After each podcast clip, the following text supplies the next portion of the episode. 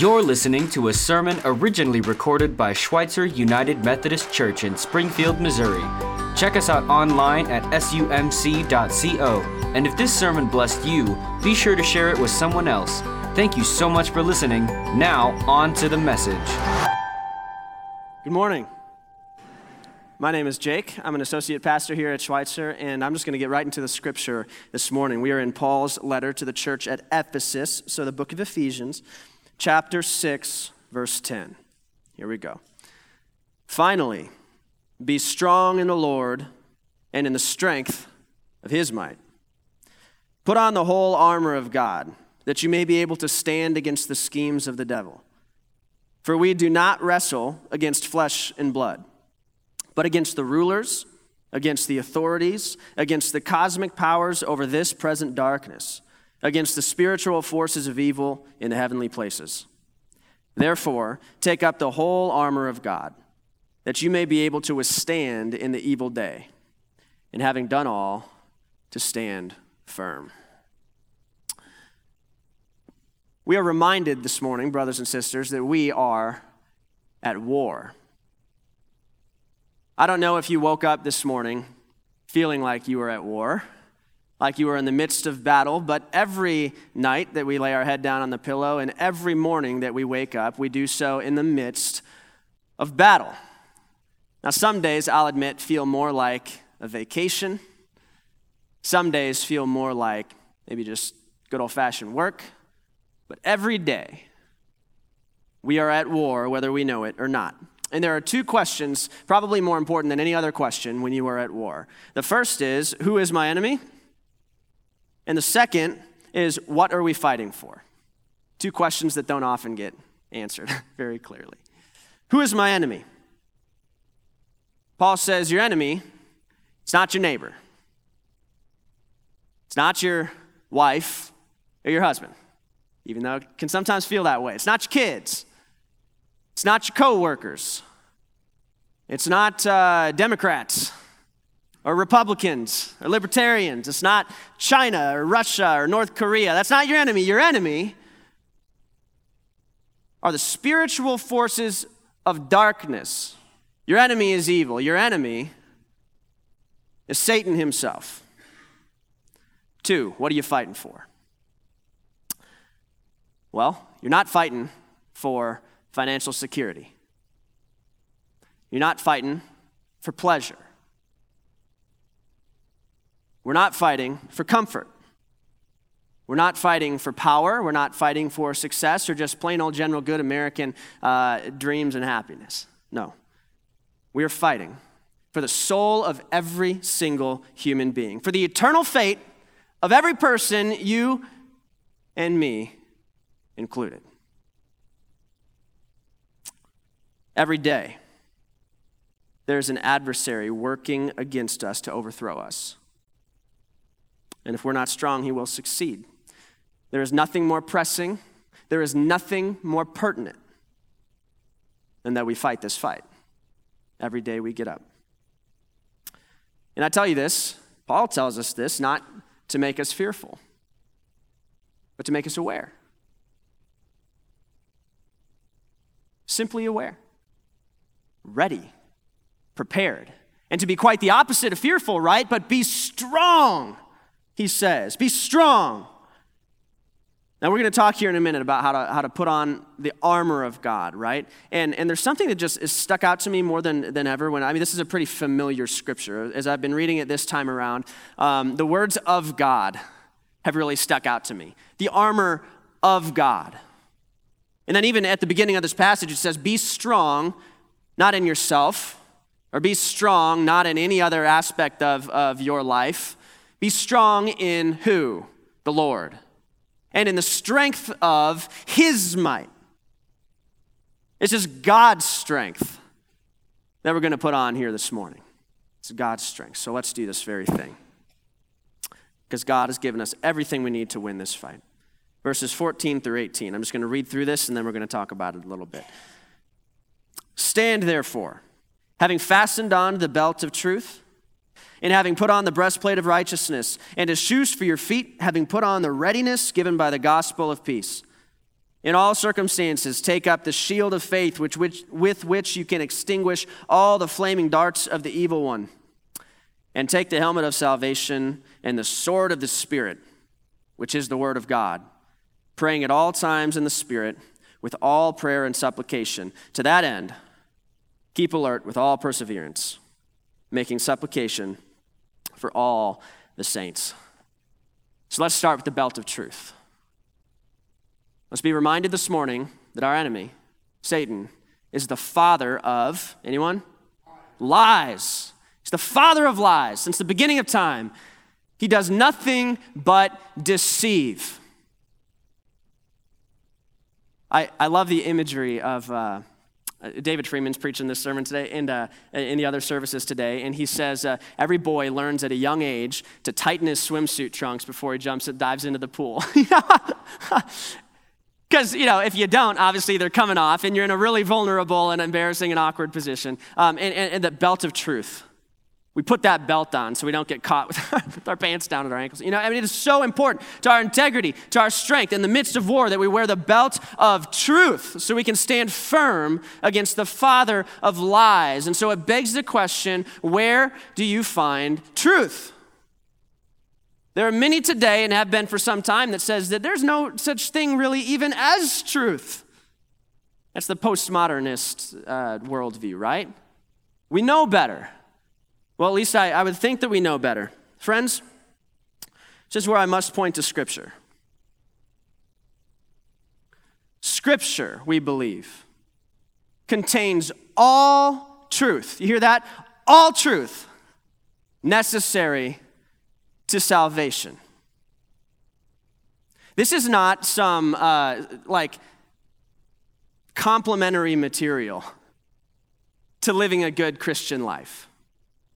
This is not something we just, just pull out here and there and that's somewhat helpful and we can just look to for advice on the subjects we need it for. But This is, Scripture grounds us. You see, the Spirit of Christ leads us into all truth, but you see, uh, that will never contradict Scripture and from so many issues. Some that I don't even care to speak of this morning, others, maybe like gossip or pornography or greed or you know i could go on and on and on that the scripture could not speak more clearly about every one of us has in some way or another bought into these lies the deception of satan that says it's not really sinful or God doesn't really expect that of us. And friends, if we want to put on the belt of truth, we must ground ourselves in this book. You got to know this book. You got to read this book. Got to tailor your life to God's will that's revealed in this book above all else. I think of 2 Timothy chapter 3 he says all, uh, paul writes to timothy all scripture is breathed out by god and profitable for teaching for reproof for correction and for training in righteousness, that the man of God may be complete and equipped for every good work. All scripture is good for that. And then he says, just, just shortly after, he tells Timothy, the time is coming when people will not endure sound teaching. But having itching ears, they will accumulate for themselves teachers to suit their own passions. You hear this warning? Do you see this happening not just in our culture, but in our church too? and will turn away from listening to the truth and they will wander off into myths. Let this be a warning to us to find truth where truth can be found. And when what we think is good and right and beautiful and true doesn't quite match up with what Scripture plainly sets forth, we submit. Otherwise, you're vulnerable. Otherwise, Satan's going to win you over. Where do you find truth? Second thing, the breastplate of righteousness. How do we put on the breastplate of righteousness? Got one quick thing to say about this is that um, this isn't about being perfect. We strive for perfection, but you don't put on this breastplate by saying, I'm never going to sin again. I mean, sure, that's a, it's a noble aspiration. And I, I was there and have been there probably a thousand times, and guess what? I've sinned again. How do we put it on? We live continuously in repentance. It's as simple as that. The opposite of what Adam and Eve did, right? After they sinned, what did they do? They ran and they hid from God. It's in Christ that we've learned. It's through Christ's blood that we know we need not run and hide from God after we sin. We run towards God and receive His righteousness bought by the precious blood of Jesus Christ. Repentance, friends. That beautiful light. And, and Satan, he's, he's trying to deceive you in remaining in an unrepentant lifestyle. He's trying to keep you fearful of repentance all the time. He's trying to keep you fearful of fully giving your life in whatever little or big area of your life that you're keeping from God. Whatever thing you, you just insist on doing that for so long, you know deep down, you need to turn from that way. And it, Satan is trying to keep you from repenting. And once again, you are vulnerable as long as you remain in unrepentance. So don't worry about being perfect today for the rest of your life forever. Just give yourself over, submit yourself continually to a life of repentance, and you will wear that breastplate of righteousness. Third, the readiness given by the gospel of peace. This one's kind of hard to interpret, but I'm going to do my best. The gospel of peace is the good news that God is reconciling the world to himself through Christ, making everything and everyone whole. It is restoration. This is not just some small thing. This is the good news, right? This is the very work of God and the church, the body of Christ. Now, Paul says, as shoes for your feet, put on the readiness given by the gospel of peace. In other words, if we believe the gospel of peace, that God is reconciling the world to himself, to himself, making all things and all people new, fully restored, alive. This is a big deal, and we ought to be ready. This makes us ready. This awakens something within us, right? The, the word for ready there in Greek is really, it's prepared. It's a preparation for battle. And if there's any seed that I feel like Satan is sowing in the church and has been for a while now, it's a seed of apathy. It's a seed of indifference towards this very gospel that saved us. You know what I mean? I just, I, I wonder, have you, have you received the love of Christ, you know? Have you really received the forgiveness of your sins? Have you received the power of the Holy Spirit? If not, Lord, send it. You know? Wake me up. Prepare me. This is not just the job of preachers and missionaries and pastors and the holy few. You know, it's just, it's just everybody, all of you, getting to partake in this redemptive work of God. This is your purpose in life, period. There is no higher calling that any one of us has than to participate in this work with God. And there's a reason that after, before Jesus left his disciples, one of the things that he told them again and again in a variety of ways in all the Gospels is don't fall asleep. Stay awake. Be prepared. Temptations are going to come and you have no idea when the Son of Man is going to return. So stay awake. Don't be caught off guard. When we gather and worship, one of the questions I've been asking myself recently is why do we, why do we gather?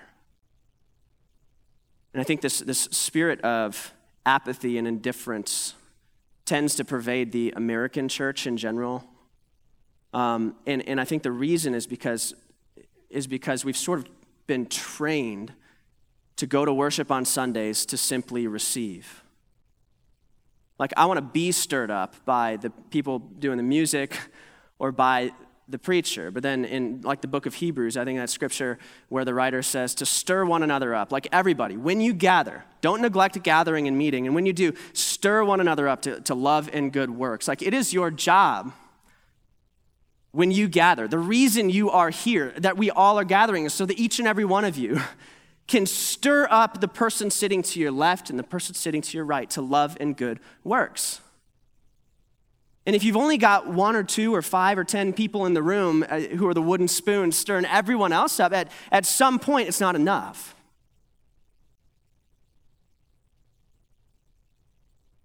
God has given you gifts of the Spirit to be ministers to the people around you when you gather. And I pray that He awakens you to that reality and to that exciting truth that makes coming to worship so much more fun and vibrant. The shield of faith. Satan is always trying to get you to distrust in God. Again, going all the way back to the garden, it's the root of all sin. Some might disagree with me, but I, am just becoming more and more to believe that the root of all sin is distrust, is doubt in a God who is faithful. God tells them exactly what will happen if they eat from the tree. And Satan, he says, You won't surely die. God just told you that because he doesn't want you to be like himself. You see, he's sowing seeds of distrust. He, he doesn't want you to believe that God is really trustworthy, that what he puts forth in this book is really trustworthy. So be on the lookout for those lies. We've diminished the word faith in our church to simply uh, believing that Jesus Christ died for our sins. You know, it's so much more. Faith, really, I mean, really, a word, a word that in our culture I think is far better for understanding faith is trust. I think in every way, if you never use the word faith again and you only use trust in its place, you would do well. I actually kind of wish that we did that. Start thinking of your relationship with God as a relationship of trust as trust being the very means by which the power of God is made manifest in you. As trust being the means by which you are saved. By grace through trust, you're saved. Helmet of salvation. The entirety of the book of Ephesians is about salvation. It's really beautiful. And Paul is reiterating again and again certainty, hope, leaning into the promises of God, not doubting that I am, that I was, I am, and I will be saved. I want to share with you a dream that I had a couple weeks ago, and this will kind of make sense of what I'm saying. Um, in this dream, it was one of those weird and powerful dreams where you wake up and you're like, that was different. And in this dream, uh, I was walking all about the, the city in this day, and there was like the mafia or the mob had all of these people coming after me, all these evil characters that were trying to get at me. Everywhere that I went, I felt threatened and in danger. And uh, in my dream, I walked straight into the mob boss's house and uh, straight up to the mob boss at a table of cards he was playing, and he turned around, and everybody's in shock that I would do this. And it, I didn't even feel like it was really me doing it. It's almost like I was watching myself in third person. And I gave the mob boss a credit card. It's my father's credit card in the dream. And it was an ongoing payment for as much money as he could ever want, and it freed me from the bounty on my head. said, Here's as much as you could ever need. Your guys are not welcome to come after me anymore. And so he said, Okay, you're free. And that's not the end of the dream. Just after I left the house, the next day, there was someone that came to me, and that person was myself from yesterday. So I'm me, I'm here, I'm free. I no longer have this bounty on my head, I'm, I'm no longer being attacked. And then me from yesterday starts trying to get my attention. And I realize, I mean, this is a spitting image, it's me from yesterday. And he, he's frantic and he's fearful because he's still under attack. And he's not yet been saved, he's still being attacked by the enemy. And, and he wants me to follow him. And he's trying to say, Come, you're in trouble. You're in trouble. You got to follow me. We got to find safe. And, and I just said, No. I just ignored him. I just didn't even pay attention to him. And then shortly later, I woke up. And um, I started to kind of reflect on this dream. And it just seemed so clearly a reflection of how the spiritual life can be that, of course, God has paid for our sins and freed us from the bounty on our head. That really, the enemy can't, can't touch us. God has bought our freedom. But even after that happens, we're susceptible to falling back into the lie that we have not yet been saved, that this work was not yet really done. And friends, this is, this is one of the most insidious lies Satan can sow. And it's, I just pray that you might have the, assurance of salvation this morning that you might trust in the work that God has done for you. That, that as Paul writes in Romans chapter 8, I believe, he says that those who are called will be justified. Those who are justified will be sanctified. Those who are sanctified will be glorified. And every time your old self says, Wait, did that really happen? Or is that really true? You just ignore it. You just trustingly live into this amazing redemptive work that God did in your life. Lastly, is the sword of the Spirit. Sword of the Spirit, um, which is the Word of God, he says. I want to just quick note. Um, usually, when you, if, if not always, when you read the, the words, the Word of God in the Bible, they're not talking about the Bible. So when he says the sword of the Spirit, which is the Word of God, really the Word all throughout the Old Testament and the New Testament is, is more indicative of like, like God's own Word. It's more all encompassing than Scripture. In fact, it's almost synonymous with God's Spirit. Okay? So wield the sword of the Spirit. And I have this I, I, idea I just saw the soldier that, that Paul is putting together here, that he wants each and every one of us to be. And it struck me that a Christian without the sword of the Spirit is a soldier with no weaponry. You got nothing. It's a soldier with no. So, what is the sword of the Spirit? How do we wield that? And he says immediately after, it's prayer. By prayer and supplication by praying in the Spirit at all times. So we wield the sword of the Spirit, the power of the Spirit. We wield our one weapon that we have by prayer. I want you to hear this. A church without prayer is an army that never advances. Because a Christian without prayer is a soldier with no weaponry. Got the Spirit, but you're getting nothing done. You may wear the belt of truth and the breastplate of righteousness. You may have put on the helmet of salvation and you may carry the shield of faith. But if you have not the sword of the Spirit, while you may be safe from personal injury, sure, you're protected. You are of no help to your king or your country, your captain or your army. You're no good to anyone but yourself. This is the importance of prayer praying in the Spirit. Is a quote from a, a man named Dr. Reuben Archer Torrey that I just want to read you for a listen. Just listen. He says, I believe that the devil stands and looks at the church today and laughs in his sleeve as he sees how its members depend on their own scheming and powers of organization and skillfully devised machinery. Ha ha, the devil laughs. You may have your costly church edifices and your $50,000 church organs and your brilliant university bred preachers and your high priced choirs and your gifted singers and your wonderful quartets, your immense men's Bible classes, yes, and your Bible conferences and your Bible institutes and your special evangelistic services. All you please of them, you may have them. It does not in the least bit trouble me. If only if you will only leave out of them the power of the Lord God Almighty, sought and obtained by the earnest, persistent, believing prayer that will not take no for an answer. You hear what the devil's saying there? Leave out of it prayer, and you've got no way to hurt me. Have all that you want.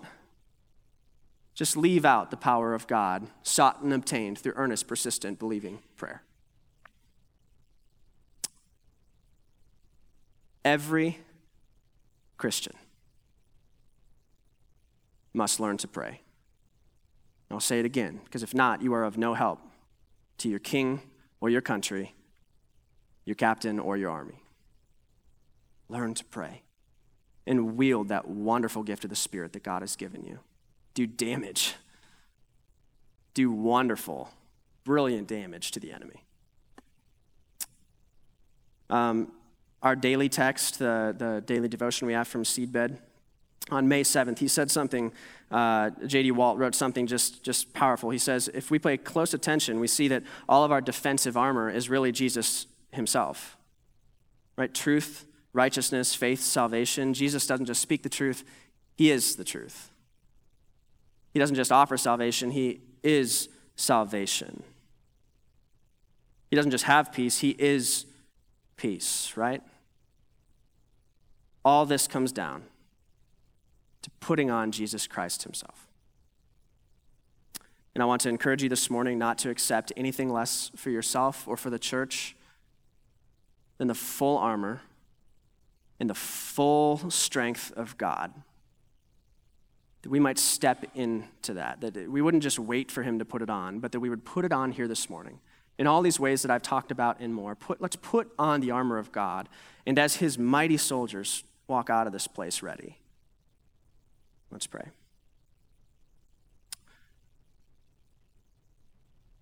Father, Son, Holy Spirit, we've been praying for some time now. Teach us to rely on you. I believe that you're answering this prayer. Continue to show us how to stand firm in your strength and in your might. This morning, give us each uh, the faith and the strength that we need to, to be willing to submit ourselves fully to you.